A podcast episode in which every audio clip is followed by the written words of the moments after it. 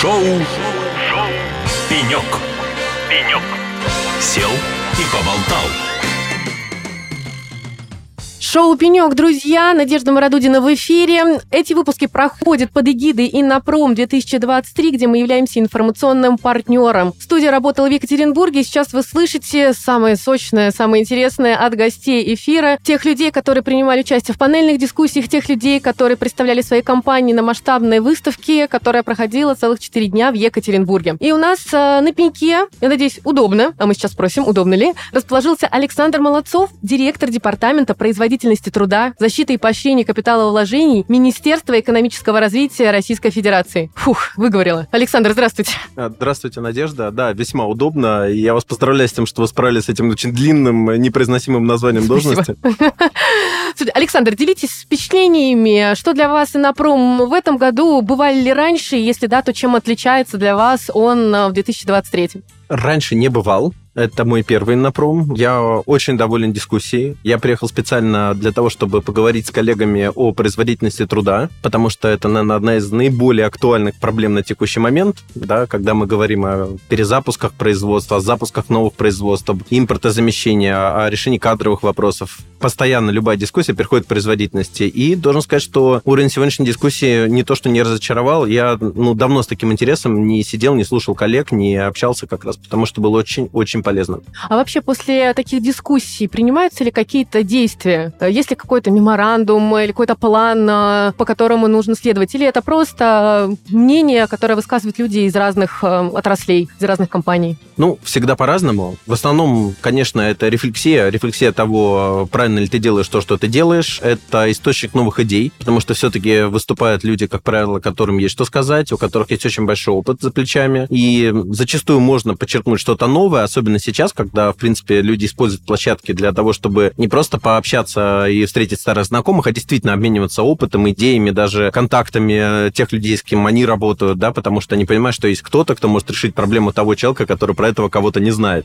Поэтому вот интересно вообще возвращение такой функции форумов, как именно форумов, то есть место, куда люди приходят для того, чтобы делиться, для того, чтобы узнавать что-то, и не только для того, чтобы просто вот показать себя. Александр, а давайте вернемся к вашей непосредственной интересной теме. Эта же тема была а, ключевой на панельной дискуссии «Производительность труда». А вы являетесь а, куратором, правильно э, я буду называть? Или как-то вы курируете Ну, скорее тему... администратором, да. Администратором программы по э, как раз-таки повышению производительности труда. Вот несколько слов вообще про этот проект, про эту программу, чтобы ввести в курс дела наших слушателей, которые, возможно, еще не совсем э, погружены и слышали. Собственно говоря, это действительно, это национальный проект. Он существует уже не первый год. И на текущий момент уже можно говорить о том, что то, что планировалось изначально как некий эксперимент, да, некая проверка гипотезы, попытка как-то помочь помочь предприятиям э, решить проблемы с действительно объективно низкой производительностью труда. Это эксперимент, который, можно сказать, уже состоялся. То есть он уже, в принципе, практически на всех возможных площадках признан успешным. Он охватывает на сегодняшний момент уже 5000 компаний. Это достаточно крупные компании. Ну так, для понимания, в контуре проекта уже почти полтора миллиона человек. То есть это те компании, которые участвуют непосредственно в национальном проекте, это вот численность их сотрудников. Как работает, как функционирует проект? Кто его основные участники и как происходит между ними взаимодействие и в итоге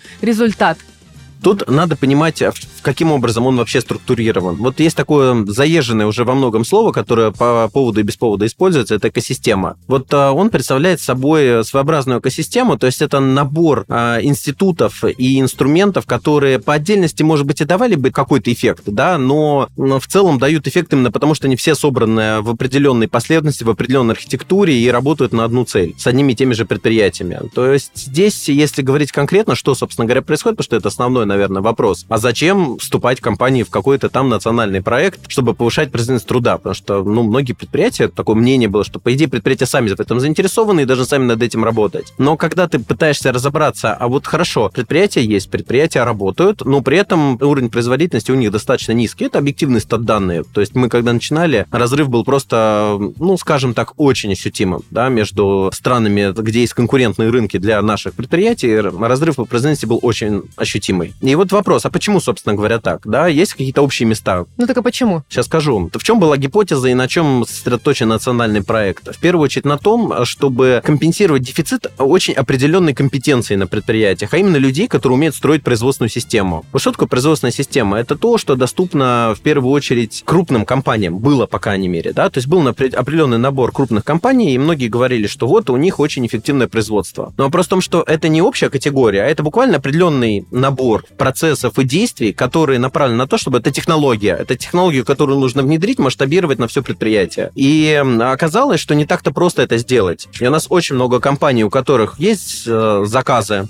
большой портфель, да, у них есть технологии, у них есть люди, а объем производства в расчете на человека, да, если в деньгах считать, небольшой. Ну, то есть, грубо говоря, э, всю вашу потенциальную прибыль съедает э, вот эта вот внутренняя неэффективность, которая где-то. И вот вопрос, а есть ли у вас люди, которые могут найти, где это где-то находится и как это исправить, вот э, на него ответа, как правило, у большинства компаний не было, потому что очень крупный бизнес шел несколькими путями. Кто-то нанимал очень-очень дорогостоящих консультантов. В чем проблема с этим? Это очень дорого, это раз. А, два, консультантов на всех не хватит, это второй момент. И третий момент, э, это то, что, ну, скажем так, э, в чем особенность работы вот с чистым консультантом? Он очень сильно заинтересован, чтобы ты работал с ним вечно.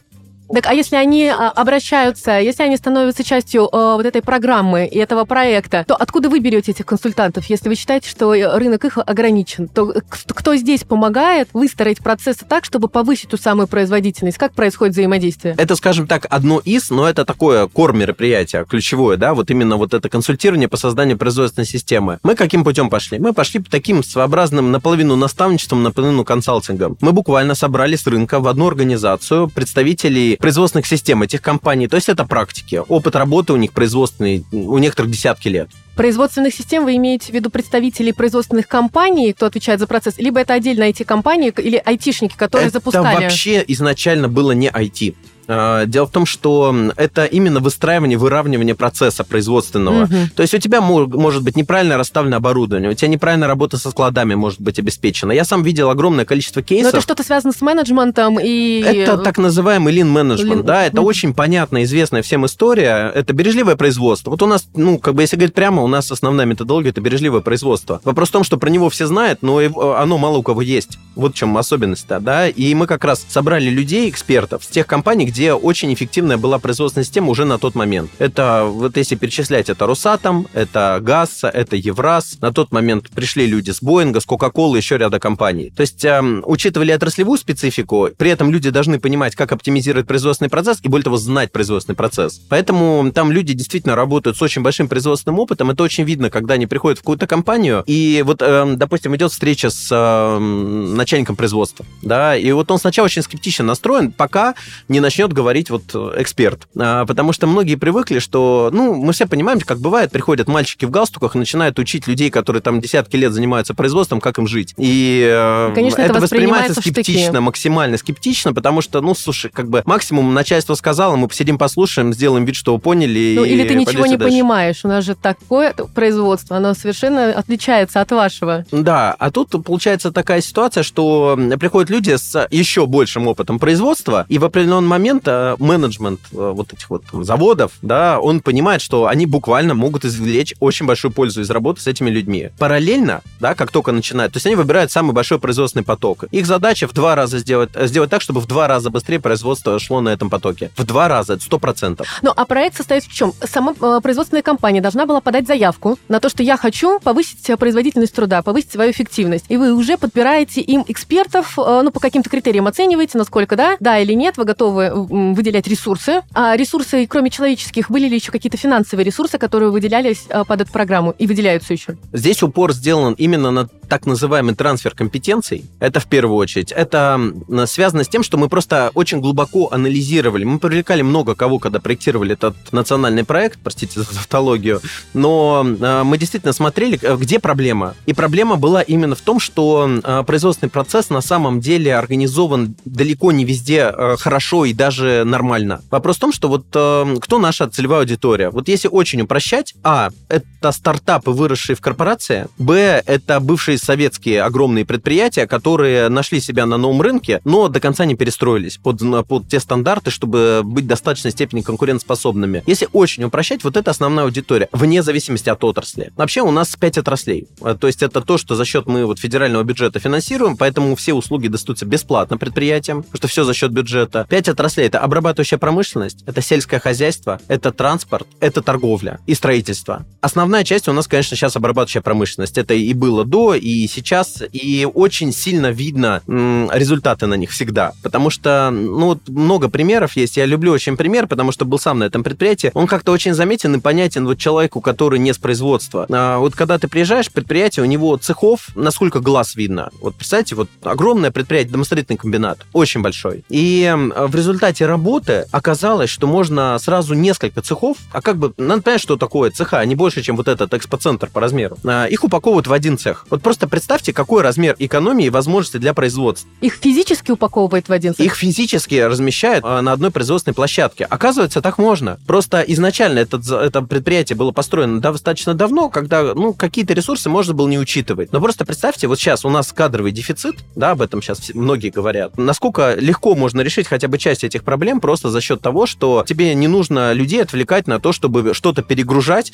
То есть ты вот цеха, сварил там эту арматуру, загрузил, перевез. А что такое перевез? Снег почисти между этими цехами, ну, погрузчик конечно, лишний используй, затраты. ты его отремонтируй, этот погрузчик, который тебе там будет не нужен, по крайней мере, в таком объеме, в таком количестве, а, отопи, покрась, отремонтируй, окна заделай, я не знаю, любой текущий ремонт, а или капитальный, каждого из этих цехов, а тебе достаточно одного. И дальше вопрос, если тебе есть куда расширяться, тебе не нужно искать прямо здесь и сейчас средства на расширение, на, собственно, осуществление вот этих капитального строительства, этих инвестиций. Ты можешь, вот у тебя цеха освободились, пожалуйста, используй. Александр, давайте саморизируем технологии, все-таки как работает проект, кто может принимать участие и как. Вот целую цепочку, вот, вот производственный процесс в рамках этого проекта. Опишите, пожалуйста. С удовольствием. Значит, во-первых, нужно соответствовать определенным критериям.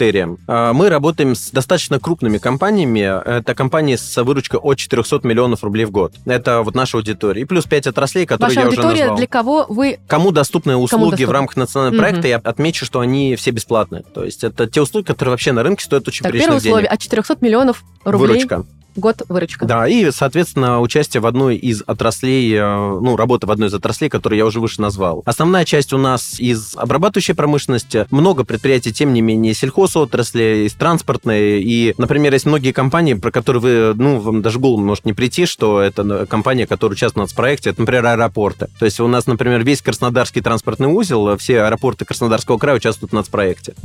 Есть авиакомпании, которые участвуют в нацпроекте. То это прям даже видно, когда ты ими летишь, ты видишь разницу, насколько экономны действия стюардесс, например, да, или стюардов, когда они тебе там подают воду или еще что-то, ты понимаешь, что они экономят время на всем. А в конечном итоге обслуживание самолета время сокращается, и, ну, соответственно, и компания экономит перелеты, денег. это критично важно осуществить это именно в короткий период времени. Так, а компания а, с оборотом обратилась Каким образом? к вам? Она регистрируется на портале производительности РФ. Соответственно, мы смотрим на предмет того, что соответствует ли компания критериям, и она заключает соглашение с регионом, в котором она находится находится. В принципе, на этом вот формальный трек все. Дальше определяется, с кем из вот наших внутренних консультантов она работает. У нас есть федеральный центр компетенции, где как раз вот эти эксперты собраны, про которых я говорил, это порядка 350 человек. Еще есть сетка из региональных центров компетенции, они в 60 регионах расположены. Тут есть плюсы и минусы в работе и с тем, и с тем. В принципе, это, так скажем, одна команда. Но вопрос в том, что иногда эксперты региональные лучше знают специфику региона, они могут быстрее в чем-то разобраться. Иногда цена, например, более отраслевая экспертиза, да, которая есть на федеральном уровне, целом не принципиально, с кем работать. Суммарно получается у нас порядка 600 человек, кто работает как раз э, в качестве таких экспертов. Все с производственным опытом, все знают, э, так скажем, чем они занимаются. Попасть туда на работу очень сложно. То есть там, да, прям система жестких фильтров, э, абы кто не может стать экспертом от ФЦК или РЦК. Выделили куратора, да. выделили эксперта. Дальше происходит уже анализ. Да, они заходят на предприятие, они проводят первичный анализ, они картируют процессы, и начинается работа вот по оптимизации процессов. Берут обычно самый большой производственный производственный поток для предприятия самый важный. Задача увеличить в два раза скорость протекания процессов, а, увеличить объем производства, уменьшить объем запасов, так скажем, тех запасов, которые не являются критичными для предприятия, но в которых заморожены деньги. Стандартный проект полгода. А за это время нужно, помимо того, что выполнить вот эти задачки, про которые я сказал, необходимо еще и обучить команду, которая останется на этом предприятии после ухода. Сотрудников, ту команду, которую отбирают, их возят на модельные предприятия, они смотрят, как это вообще может выглядеть, как оно может работать, их обучают, плюс они участвуют в реализации проекта. Эксперты потихоньку уходят с предприятия и оставляют после себя, помимо вот этого образцового потока, так и называется поток-образец, они оставляют еще команду. Это вот такой ядерный продукт, который э, важен, потому что вот мы очень много, например, на сессии сегодня говорили про цифровизацию. Я замечу все участники, кто там был, а это были представители корпораций, представители консультантов, все говорят о том, что, о чем мы на самом деле давно говорим, что э, начинать с цифровизации не всегда правильно, потому что вот вопрос, что поднимать, э, понимать под цифровизацией. Если ты просто хочешь увидеть картинку, это одно. Если ты оцифровываешь процесс и пытаешься им управлять, то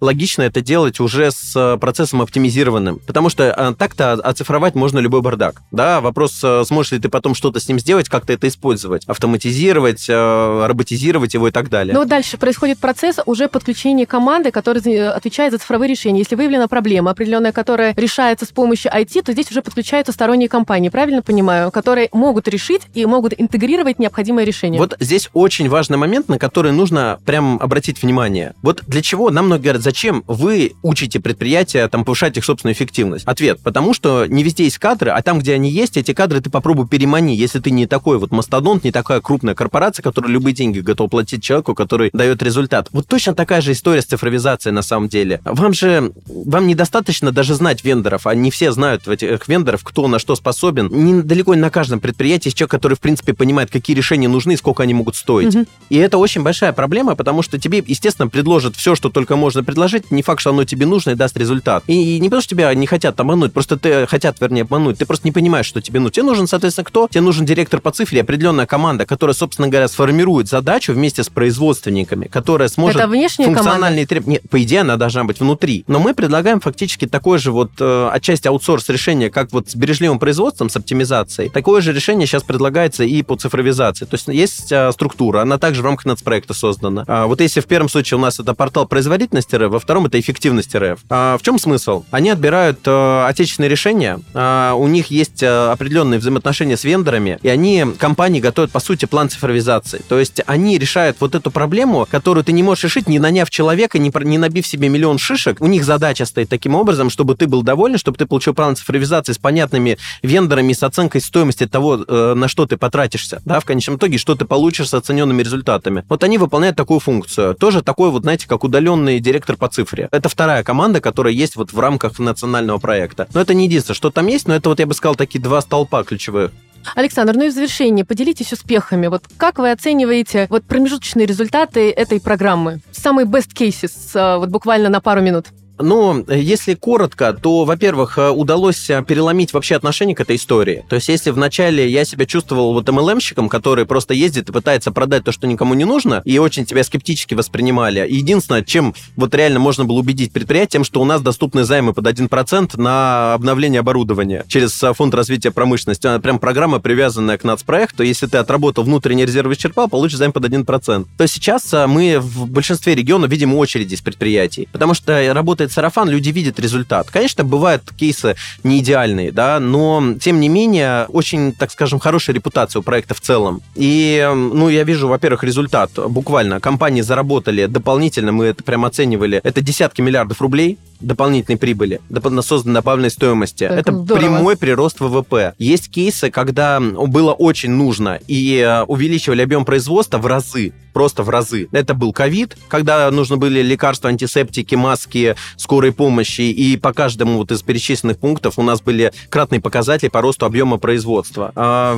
есть э, очень интересные кейсы, когда просто люди, у людей жизнь облегчается, потому что наша -то задача не заставить человека быстрее работать, а сделать так, чтобы он, находясь вот в в определенном комфорте как раз, да, не тратил время на то, чтобы э, что-то сделать, а именно он был полностью сосредоточен на своем деле, чтобы он ничего не отвлекало, чтобы он не ходил по цеху и не искал молоток, грубо говоря, да, лишний раз не наклонялся, и потом у него не болела спина, и он потом не мог работать. Вот этого все нужно избежать. И кейсов очень много. Это вот, э, я уже сказал, там, про домостроительный комбинат, э, вот производство лекарств. То же самое. Четыре этажа производства смогли упаковать в один, дальше начали расширяться, в итоге объем производства в несколько раз вырос. Время обслуживания самолетов в аэропортах, оно ощутимо снижается. И время ожидания в очереди, и время обслуживания. Что такое время обслуживания? Это прямая экономия авиакомпании, это возможность снижать тарифы. А, были кейсы по ЖКХ, у нас когда-то был доступ ЖКХ предприятий, когда тарифы снизили в городе. Александр, ну, я думаю, что, я убеждена, что если кто-то еще сомневался или кто-то э, не был погружен в этот проект по повышению производительности труда, то он должен был сейчас погрузиться, потому что это было бы невозможно. Видно, как Александр горит своим делом и как действительно это дело приносит свои результаты. Поэтому если вы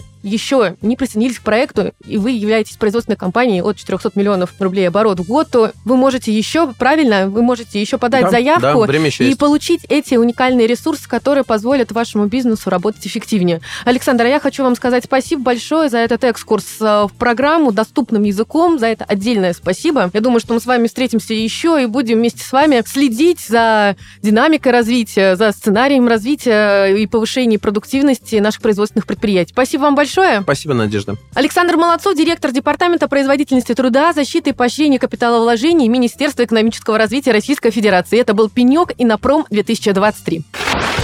Шоу, Шоу. «Пенек». «Пенек».